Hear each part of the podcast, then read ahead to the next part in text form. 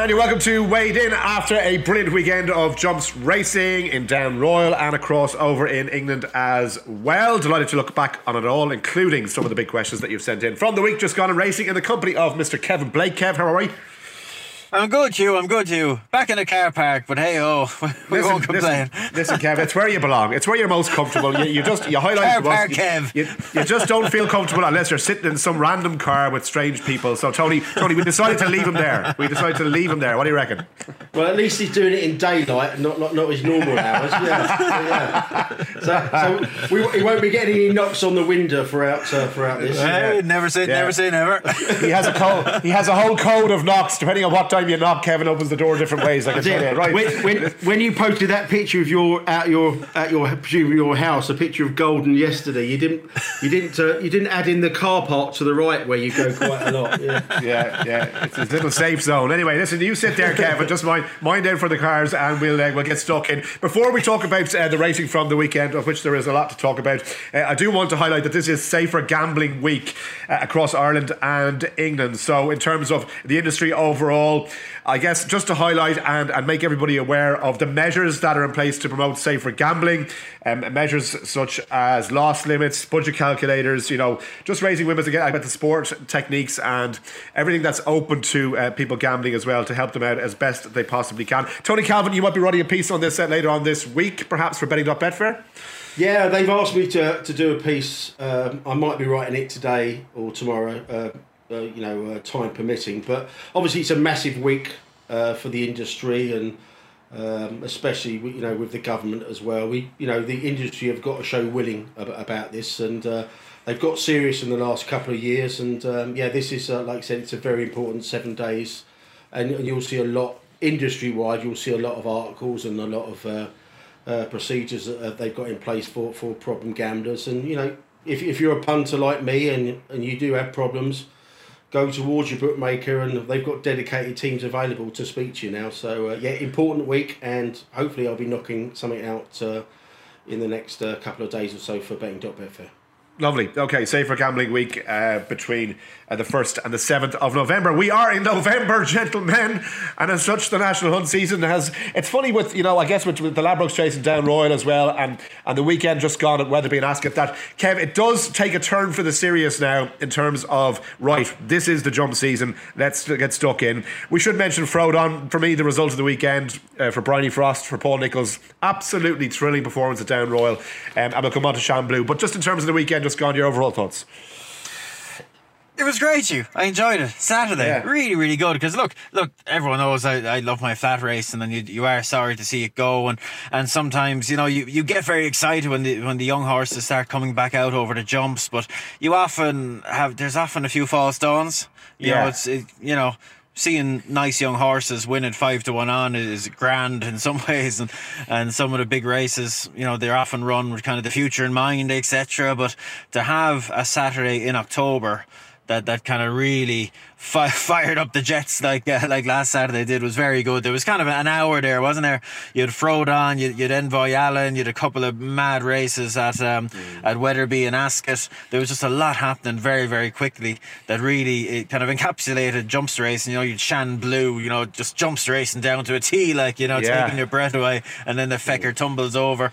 Um, there was a lot to take in. It was it was great, high class action, exciting stuff. And yeah, it would, it would fire you back up now and, Um, and remind yourself that, uh, yeah, this jumps racing is not too bad, Hugo, not too bad. It's, it's not the worst, Tony. I presume, yeah, yeah, the racing post. I didn't see the racing post yesterday. I presume the racing post was full of the front page of Frodon. It was all about Bryony and Frodon yesterday, I presume, yeah? Uh, no. Uh, No? A certain, What? A certain, a certain What? Oisin Murphy interview. Um, and Oisin was wearing a lovely kind of like uh, furry hooded uh, coat as well. Yeah, I, there, we, we've got a couple of questions on that and whether Yeah. or not the racing back to should have should have led on Frodon. It was uh, on the Frodon was on the bottom strap line, but it was uh, the front page was don- dominated by the Murphy interview, which is which in in terms of I'd imagine the the reads they got and the uh, yeah, and and uh, you know the interaction they got off the Murphy interview. It's it's editorially understandable, but a lot of purists out there thought they should have led uh, with uh, the Bryony Frost win and Frodon. Yeah, which and look, just so we're clear, just so we're clear, I, I was taking the piss there. I, I mean, on editorially, it's up to the editor as well. I mean, for me, I couldn't care less what they do on the front page as long as everything's covered in the paper. So that's uh, that's what I'm saying. But TC, your thoughts on Frodon here? Because I'm telling you now, like, like when Bryony rode him back in uh, to the winners' enclosure at Down Royal, it was a beautiful sunny afternoon. It was absolutely packed. Uh, full of people at Down Royal, and they got a massive reception. I was delighted for her, I have to say, after everything she's been going through over the last while, and delighted for Paul Nicholls, who took the brave decision to send this horse over uh, to the best of the backyard in terms of the Irish three mile specialists and come out on top. Yeah, well, obviously Paul's got a lot of history of going over to, to that meeting, hasn't he? But and he, he seems to have from some way out since Frodon coming from summer break, he seems to have targeted uh, that race with Frodon, and he can get one when he, when he when he gears up to get one fit, he gets them fit all right, and she need uh, that horse needed every ounce of his exuberance and tenacity to win that race. Isn't it? It, it was even for an old cynic like me, it was a really heart you know a, a heartwarming victory. I mean, the horses, you know, it's a nine-year-old, 33, 33rd race over fences. Uh, just some horse, isn't he? And I, I was watching it live with a couple of races around my house, and when there was that camera shot turning in, and it looked as though the three horses in behind were really kind of like going to swamp Frodon. And I just turned around and said, you know, you know, he's done.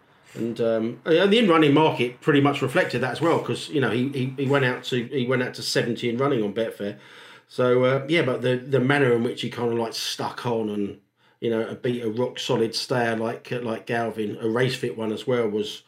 It really was. Um, it really was pretty wondrous. Um, you know, I, Yeah. I don't mind. But I, I don't tend to get worked up about horse racing as I do as other sports in terms of spectacle. But by God, me that was that was bang was up, brilliant. wasn't it? From from a racing point of view. And, and, and as well, Katie Walsh, who was on our coverage on RTE, Kevin pointed out uh, afterwards in the post race interview with Bryony that um, Bryony had walked the track twice to get the sectionals uh, down on the track where she could give Frodon a, a bit of a break uh, to set the timings from, from fence to fence, and she got it absolutely bang on.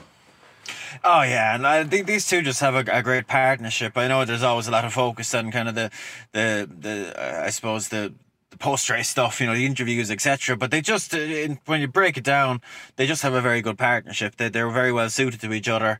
Um, he, he's a wonderful horse, and she she does ride him particularly well.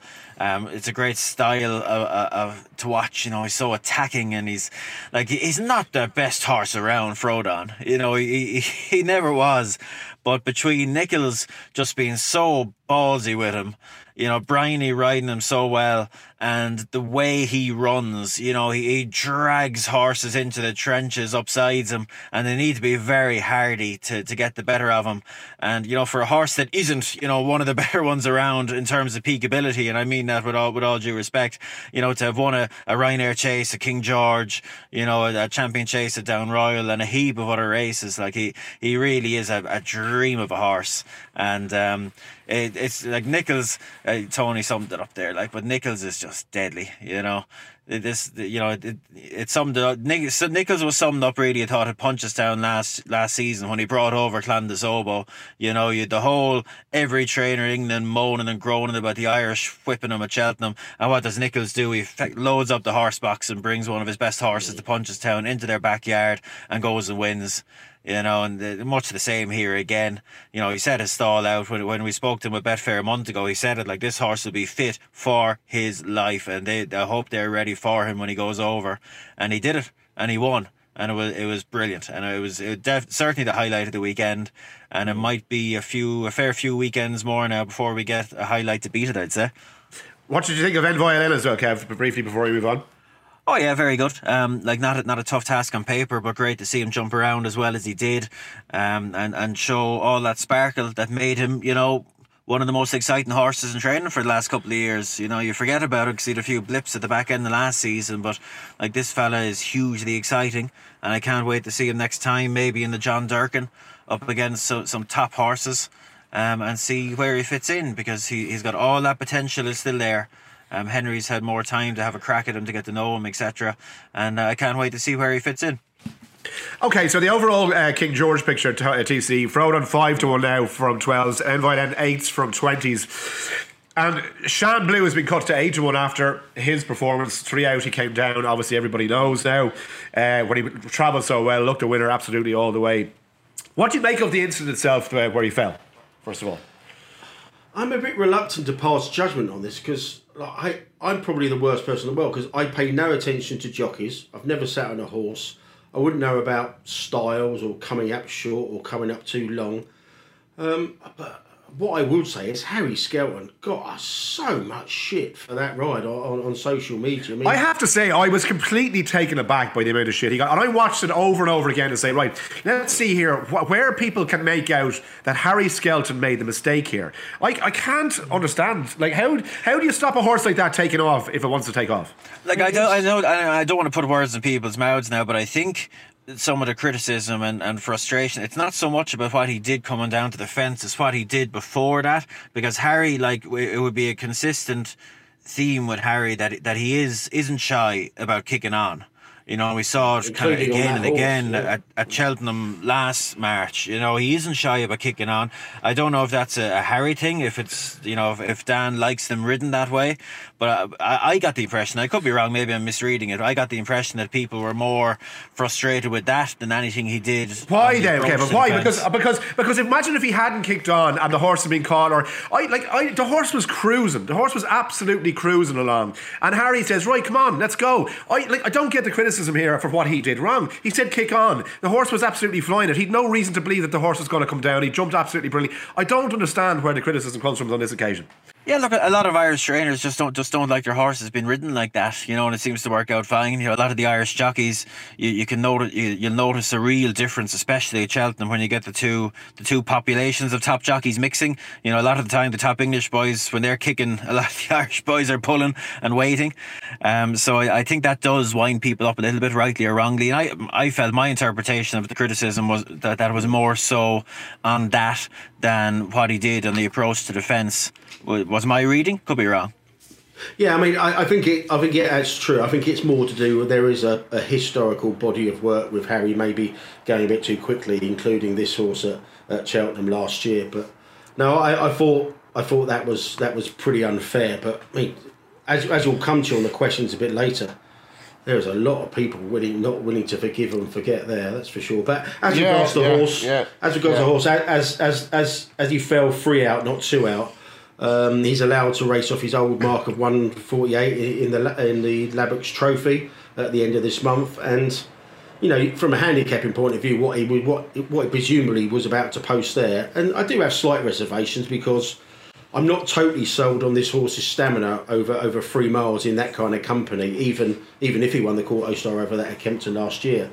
Um, yeah, so they, they can't raise him because because he fell three out and, and not two out, and but yeah, I mean, I wouldn't I wouldn't be rushing to to back him there. And Would you know, not? if you're- No? no. If you're no no if you're like you say, I I would have I would have serious stamina doubts about that horse. Yeah, I'd- I'd be the same. Going over, going Why, over, Kev? uh, going over three mile three mile one, three mile two. Yeah, exactly. I'd, be- I'd be the same. I'd be thinking the exact same way. Like, look, he, he stays. Uh, I, I think he stays, but is it his best trip? I don't think so. Like, and we talked about this horse a lot last season, and I, I was very sweet him through last season. Like, you, you'll struggle to see a better jumper, ironically. Yeah, I like him. He's just fallen. like, he's a fabulous jumper, but I, I think he's one of those. You just what you you want to let him rock and roll over a shorter trip, ideally, and, and make use of that jumping and make use of his cruising speed. And I just fear that in, in a Ladbrokes trophy he'll either end up in front a long way out or he'll end up kind of having a rest in the match with him in the first half of the race trying to get him to shorten which naturally I don't think the horse really wants to do. So for me he'll be a take on in the Ladbrokes trophy. For all that he look very well handicapped.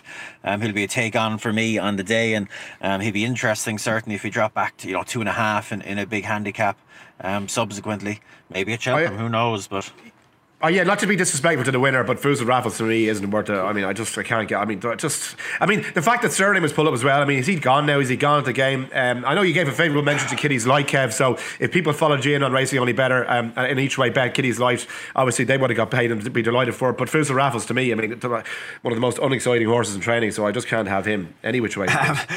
Yeah, look, it's it's you know I think if the thing had played out like it seemed like it was going to, like uh, Shan Blue was probably going to win by distance, wasn't he? So you don't want to read Yeah. too much into what happened in behind. Cyrname, uh, and I was I was trying, to, I was giving Nicholls a few digs in the ribs there la- at this time last year, trying to see would he coax him into trying him over two miles because I've always thought he he he'd, he'd make a two miler, and they're on the back foot with him now clearly. Um, I'd love to see them try it. Mightn't work. Maybe the horse is just gone, but I think two miles, let him rock and roll there. He has a little bit of history with, with, with breeding issues. Um, you know, I, that's what I do with him. Uh, but Yeah. uh, I'm, cle- I'm clearly not Paul if- Nicholls. if anybody can get him back in a, in a you know in a relatively short space of time, it's Nicholls. You remember, you know, Denman was finished after the heart murmur, wasn't he? Kauto was Yeah. all but done with, and you know he brought him back for to win that uh, that last Betfair chase. So yeah, I, I there's, we got a question on this a bit later, and I can I can see Nicholls maybe chancing his own with the Tingle Creek uh, actually over two miles, but. Nah, it'd yeah, it'd be interesting to see what they do with him now. But just just before we sign off on on Harry Skelton, we should we should mention, although they had a, a few winners over the weekend, uh, Harry and Dan had a, had a very bad Sunday because they lost two horses at uh, Huntingdon yesterday, Kadzan and Crooks Peak. Uh, Oh, they God. you know they, they both didn't return home. One one fell, one pulled up. So. Uh, and Kadzan was a was a very promising horse in his own right as well. Not that not that that matters because every every horse lost is is a is a tragedy of, of in some respects. You know, if they're they're good or bad. But yeah, uh, Harry's Harry and Dan probably had a, a weekend to forget all told, even though they had their their winners. Yeah, tough one to have for everyone to take, um, especially when you lose horses like that. Whatever about losing races, when you lose horses like that, it's difficult for everyone. Um, indefatigable TC um, for the mares or the, the stayers, if you're so inclined. uh, Were you soon to be impressed? Uh, is that a price that you're kind of interested in? I know it's a long way from Cheltenham, so I don't want to frame it as a Cheltenham bet, but were you impressed by the win at the weekend? Yeah, I was actually, um, but I was more drawn to the second. Again, uh, one of Skelton's, uh, Proschema, uh, having his first having his first start over three miles.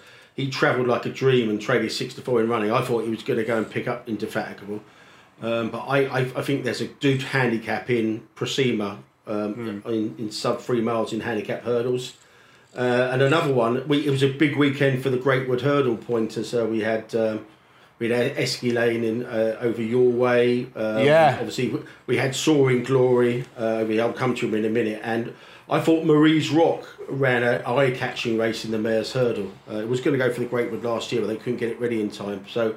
If the ground's decent, twenty-five to one about Marie's Rock for the Greatwood could could well interest me, but I don't know if that's her, that's her target or not as well. But Soaring Glory, um, I was massively impressed. Yeah, he was brilliant. He was brilliant. He was like I said, I you know I don't go into this paddock nonsense or anything like that, but physically on the screen, he just looked a complete unit when coming there on the outside of Leon Cavalier and Boot uh, Boot Hill.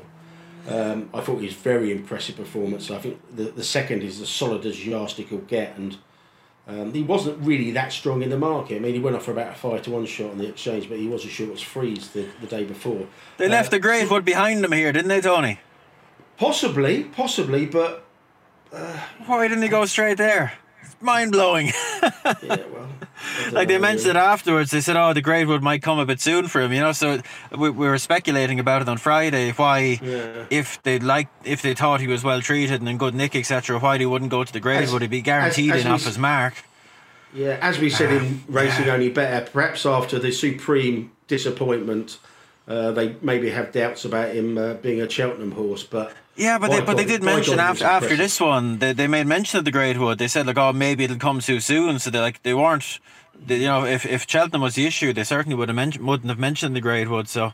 Um, you can't help but feel they've left it behind them now for the sake of winning a you know twenty four grand I race don't here at Ascot. What were they raising? They're raising seven, eight pounds for that. He he did.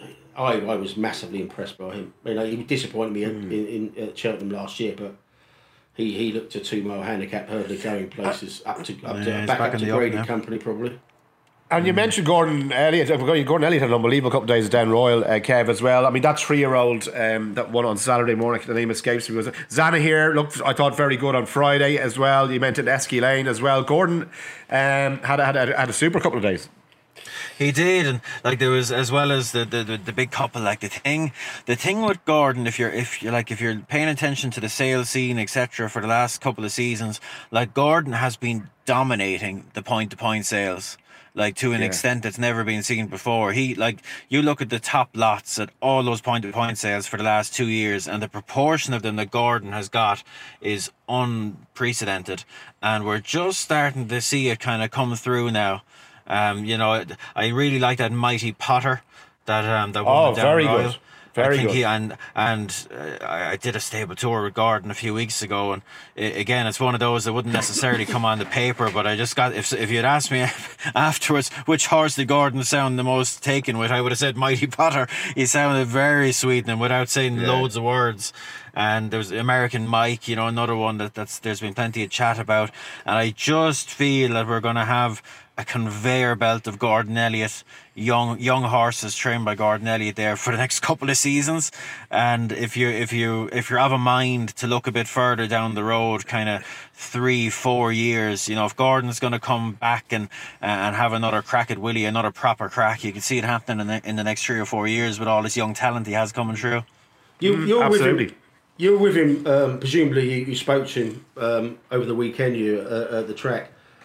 He, he's he seems a man on a mission, doesn't he? He's, he's got the fire in his belly again, isn't he? He does.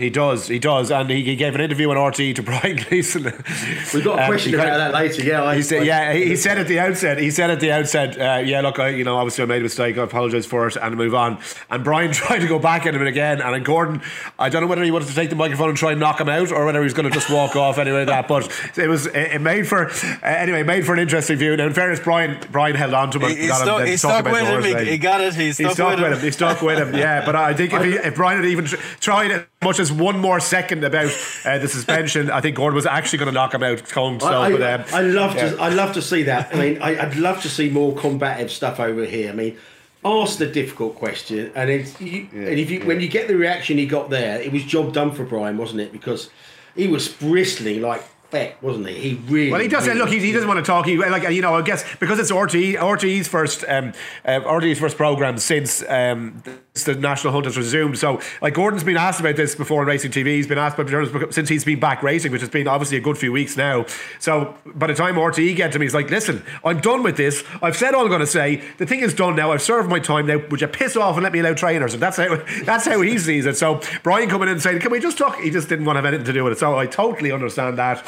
Um, but look, he's back training winners now. He gave Envoy, I don't know if you saw this, somebody put up on Twitter, um, he yeah. gave Envoy a pat yeah. on the back as he was going out, which I thought was brilliant as well. Like, he obviously misses that horse, and sure, look, he's back flying with winners, and sure, it's going to be an interesting season if all these young guys, as Kev said, start to come through and, and show what they can do in the in the juvenile races and the early stage season. So we'll see what happens.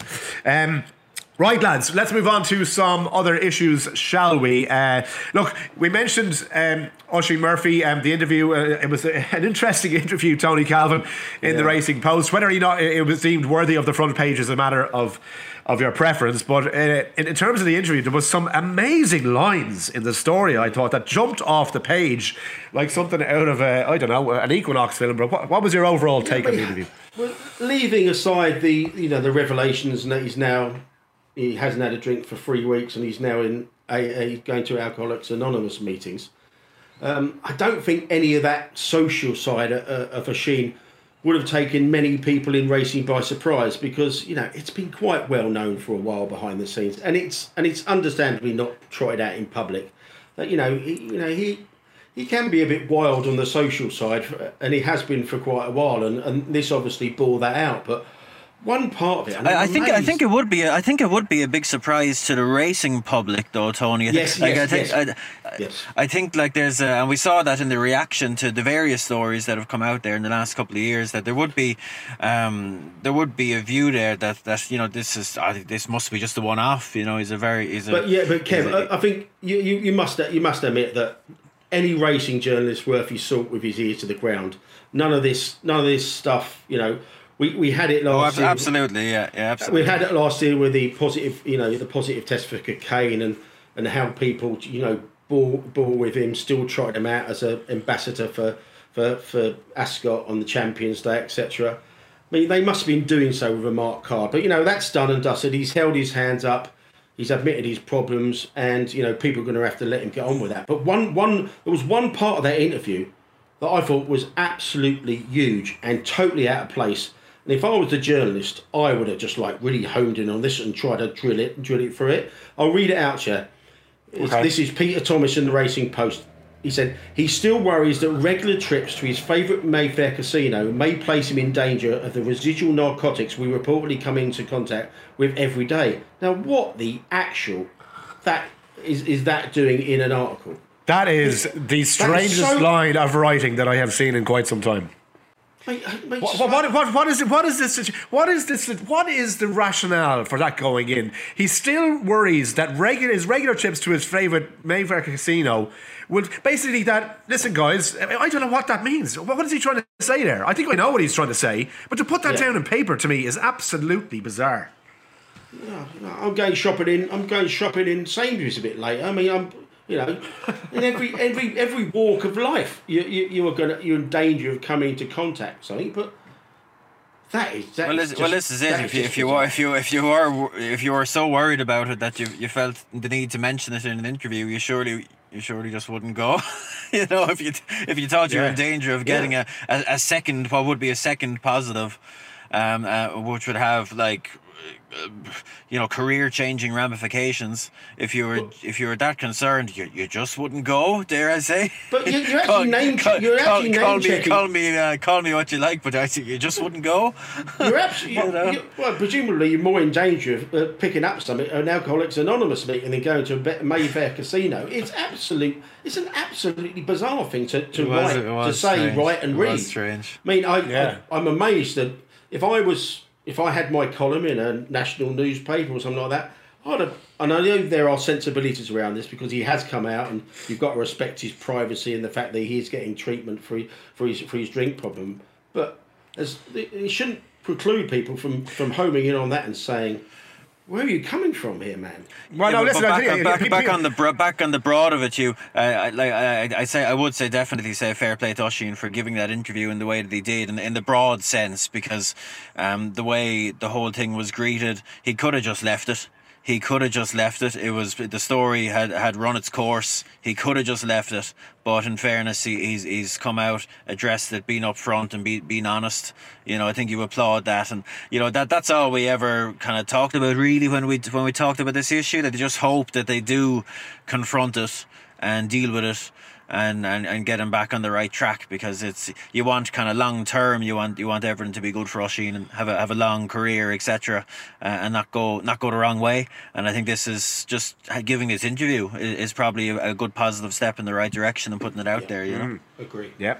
Yeah. Okay. Good stuff, gentlemen. Um, the Breeders' Cup, uh, lads. Obviously, first of all, the Melbourne Cup is taking place. Well, it's it's the early hours of, of tomorrow morning, so uh, it's Monday today, four a.m. Come on. Tuesday is going on. Uh, Kev, what's the what's the overall thoughts on the Melbourne Cup this year? Who's your nap to win it? Yeah, well, like in, in the broad sense, I suppose the story is it's probably going to be one of the weakest Melbourne Cups in a long time, um, because of ev- everything that's gone on, um, in terms of European horses getting down there. I think in the last kind of five years, there's been between eight and eleven European trained runners, uh, and because of all these new restrictions and requirements, we only have two this time. And when you consider that, you know, the Europeans have had, you know, one, two trees in the race, I think three out of the last four years, and a two, three, four in the one that they didn't. You know, taking those, the majority of those Europeans out is going to lessen the race. Um, the Aussies have a big horse in Incentivise that they're very excited about. Um, will he stay is the big question mark. And with um, with Twilight Payment being there for Joseph, uh, there'll be no state secrets about how he's going to be ridden. Made all last year. Um, I'm just hoping that, uh, that that our man on top, like he did last year, just uh, you know, go go. go uh, uh, you'd rather see him go too fast than too slow, and uh, drag these Make them Aussies pay, into deep make water and see can yeah, dra- drag them into deep water and see can they swim. Hugh, I can't wait Yeah, for it. yeah. No room, no room left for sprint finishers in this Melbourne Cup. I can tell you. What what what car park are you watching that from at four a.m. this morning? Kev? the old the lights the old lights be flashing if he goes up Oh, Listen, goes past he, the front. can, he, he can't be making that public. He'll have every Tom, Dick, and Harry turning up. TC. Jesus. Well, well, one Right. of them anyway. Yeah, right. Um, what about the? Um, Come yeah, as well as, and we do have a question on this. We do have a question on this as well. I wonder. I wonder would Bob Baffert get any horses safely sent to the Melbourne Cup? Do you reckon he could jump through the hoops to keep them there, Kev? Oh, Jesus, yeah, we're, we're going to be hearing Oh, my plenty God. about Bob this week now. Um, there's that, look, everyone knows there's, there's been all sorts of controversy this year since the Kentucky Derby um, and, and other things going on with Bob. I think the Breeders' Cup are, are allowing him to compete. They've kind of um, made a, they've made a, a custom set of Bob Baffert rules uh, in terms of additional testing and etc. to to allow him do it.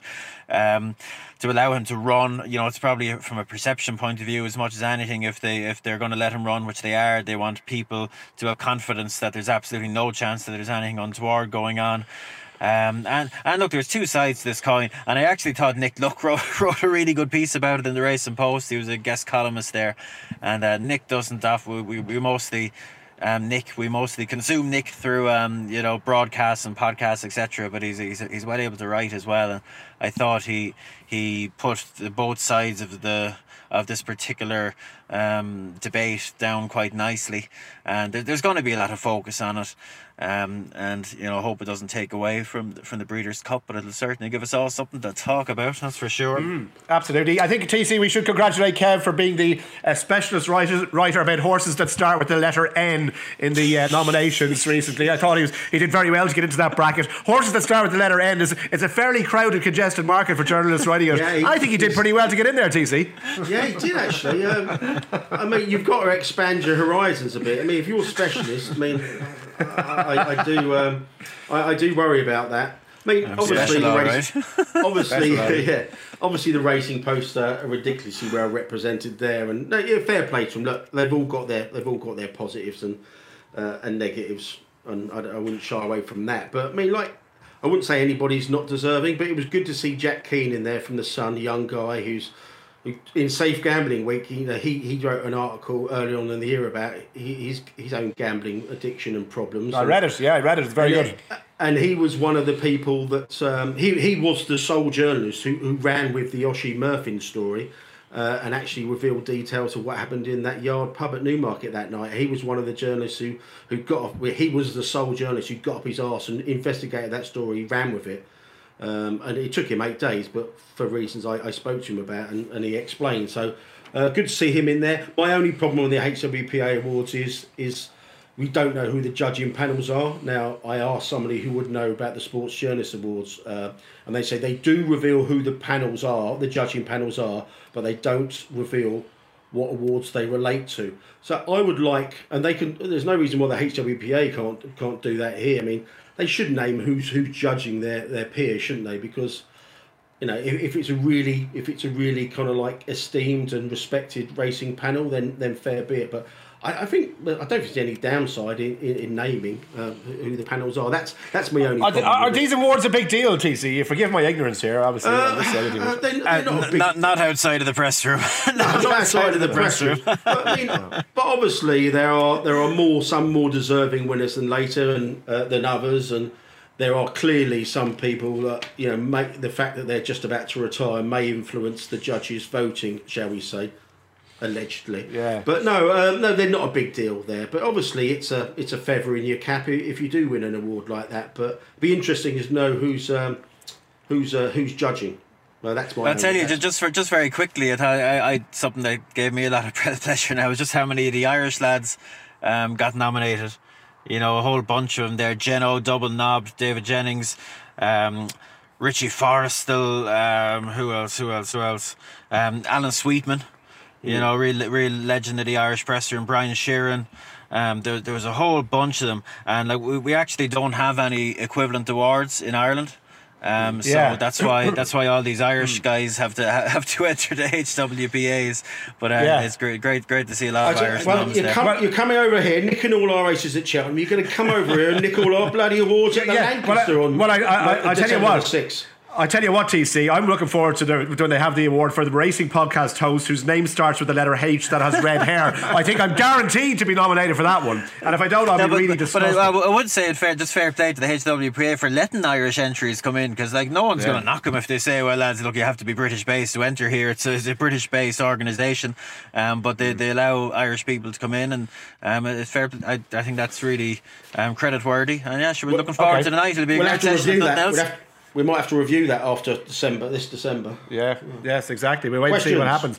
Right, questions. Uh, we've had a number on the issue of Harry Skelton, so I'm just going to name check them as well. I, uh, we have dealt, but I do want to ask one specific question here. So, um, Paul Robinson says, Would Dan Skelton have more success if he had a better stable jockey? Champion jockey doesn't mean that you're the most competent. Stuart Ackister says, uh, How much better off would Skelton Yard be if they had someone like Brian Hughes, a stable jockey? Richie Lawler, tiresome topic, but has there ever been a worse champion jockey than the current national hunt incumbent? Tony McCoy would be returning in his grave. But Tony McCoy is still alive, Richie. He's still very much alive and breathing. So I don't, I don't, want to, I don't, want to, I don't want to write his epitaph just yet. You know what I mean? He is still alive, and his family would be shocked and devastated hear otherwise. So thanks for your um, text. Uh, Paul Romain says, does Skelton need to uh, gun a clear leader who's cantering further away into his fences, inducing a tired error when all you had to do was have a look in the mirror and ease his mount home? Not that I had a chunk or anything like that. Um, Salvi EFC says, I think you could widen that to ask, has there ever been a worse crop of national hunt jockeys in the UK? Better quality of race riding from Irish-based jockeys is never really put up as a reason why the Irish do so well at Cheltenham. I'd use Robbie Dunne as an example in the Milkwood. On Milkwood example. Uh, Rich says, is Shan Blue the new Might Bite? And the goat says, could the handicapper change Shan Blue's rating or was he too far from the line? Sarah Humphrey's glimpse of gold was raised two pounds when he unseated at the last, looking like he was going to win. So, what are the rules surrounding when the handicappers can adjust ratings? Regards, uh, the goat. Um, so, okay, on those, um, Kev, quickly, um, what's the rules on handicappers adjusting uh, in a race when he comes down three out? Uh, apparently, it's it's two out or thereafter. Okay, two Um, out or thereafter. It's, where- it's where that's applicable. Um, just like in the, on the general theme of jockeys, like I alluded Yeah. to it earlier, like I do think you can see quite a difference between the British and Irish jump jockeys when you go to Cheltenham. Um, you know, coming down the hill, especially, and like Ruby, in fairness to him, has been saying it for years. You know, you have to come down the hill to come up the hill in terms of energy distribution. You know, you got to give him a chance, and you just see a lot of those English-based riders um, will kick a long way from home.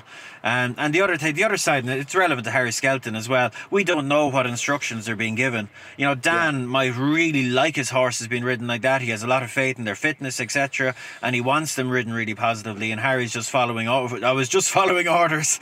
um, so you don't know. You don't know. You, know, you can't you can't give a full appraisal until you know that. But um, I do think there is stylistic differences there either side of the Irish Sea for sure. That um, Yeah. that can often be you know quite stark when you get to the Cheltenham Festival. Okay, lads, let's get through all the questions then. Uh, Billy Oak says, How come I can't pay for a bet? This is for UTC with a credit card, but I can pay a Twitter tipster for tips um, with my credit card there. Do you think more needs to be done to protect vulnerable punters from scum passing themselves off as tipsters? What about the scum? Scum might be a bit harsh, but you do hear some. you do you do hear some absolutely disgusting tales from from tipsters and- what they do and what they get up to. Basically, there's so many free to air tipsters out there. I mean, there's I don't think there's much need to go to go any further afield. But if you are going to pay, make sure they've got. Uh, uh, uh, an itemized P and L. Make Yeah. sure that they've make sure they you know you've done your background checks to them. You know, do searches for them, etc. There, there are some very very good um, you know paid for tipsters out there, but uh, yeah, I mean it's it, it, it's it's it's a fair point he makes, and especially especially pertinent in, in safe Yeah. gambling week. So do Should there homework. be some, should there be some regulation, Tony? Would there would there be a case to be made for that? I know it's more work for someone, but it is like it, this seems this seems to me to be a huge space. I think this the size of this market would shock most people Yeah. in terms of how much money people uh, is paid by people for tips. I'm Like, you- I'm is, there. is, is there a case to be made for regulation? Well, I know it I know somebody- me a lot more comfortable.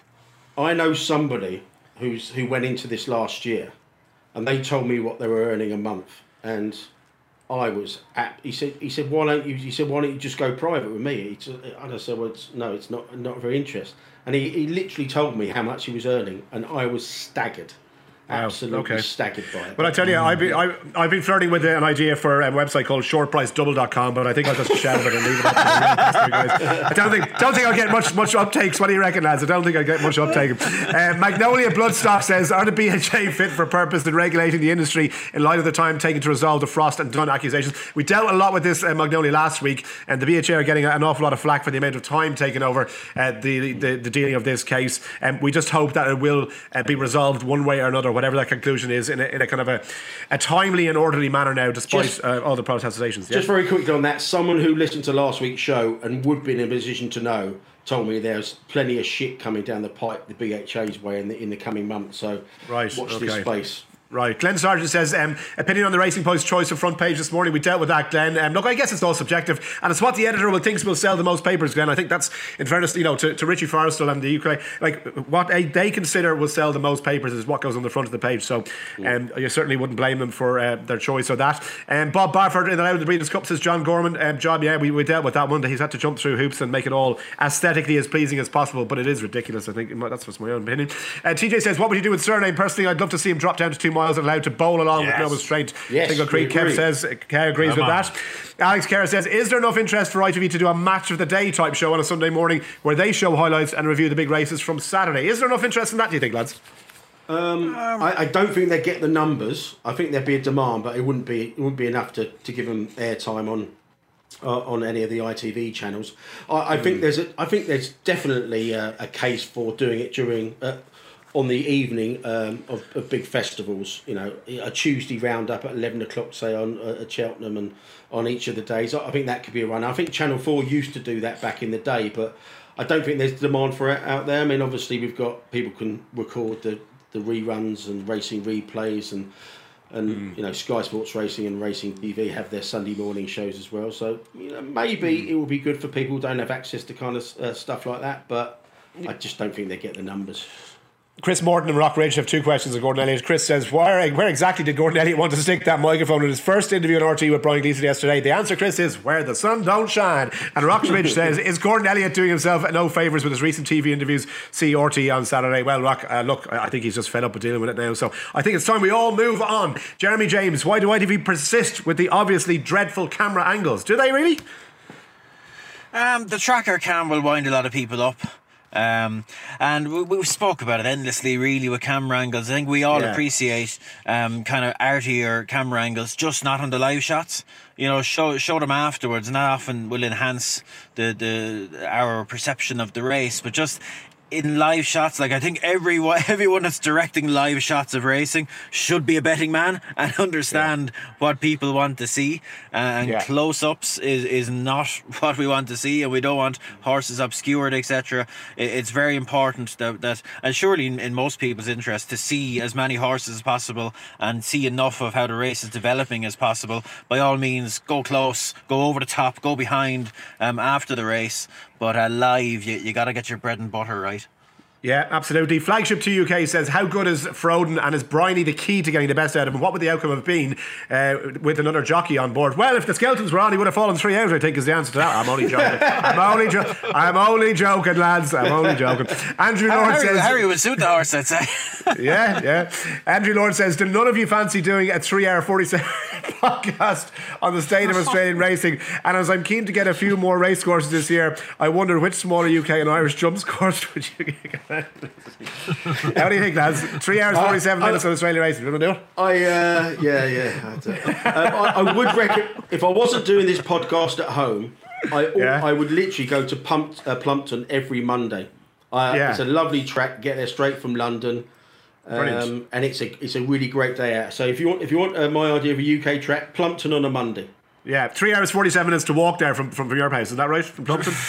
I think you probably could walk there in four hours actually.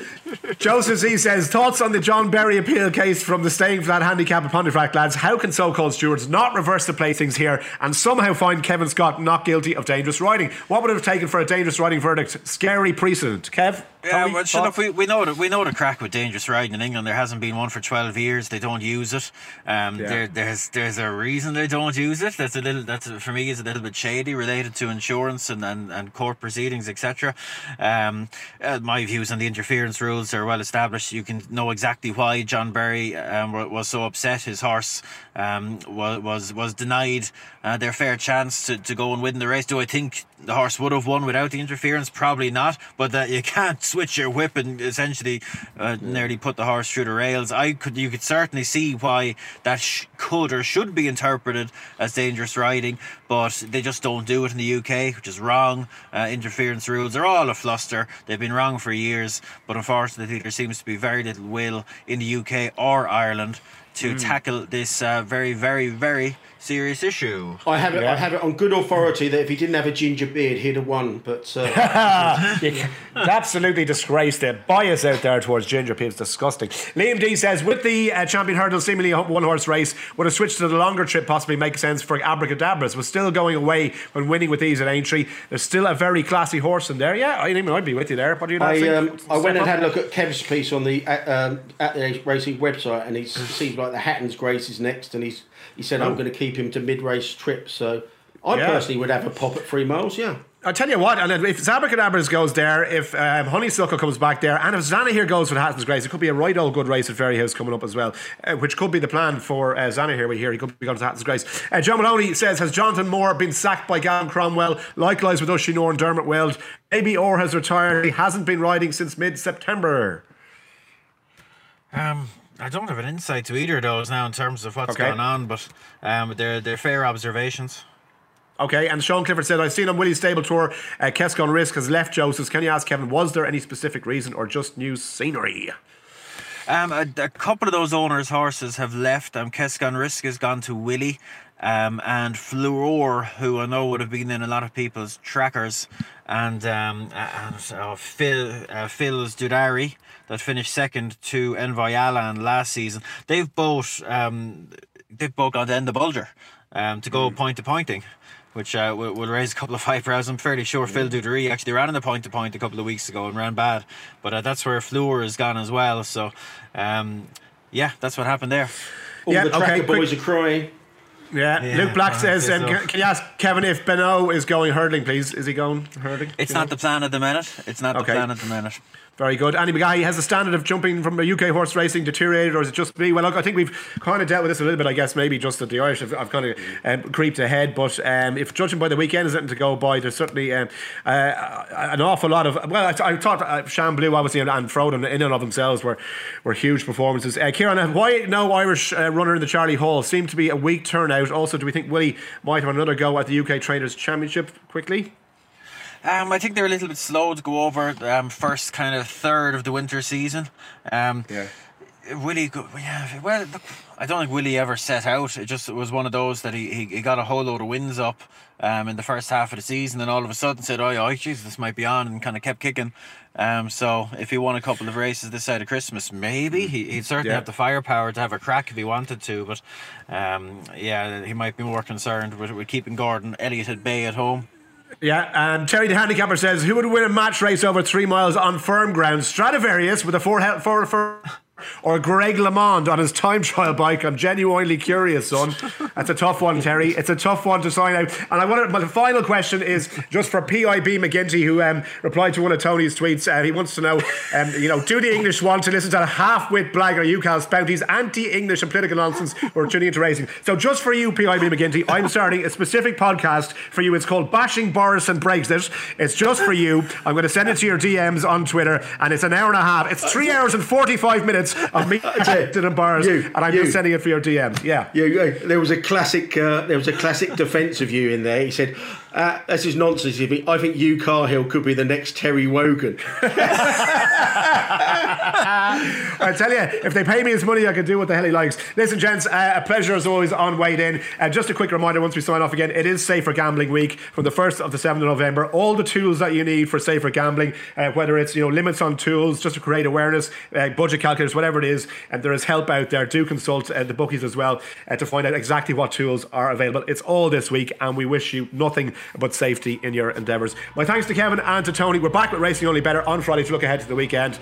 Talk to you then.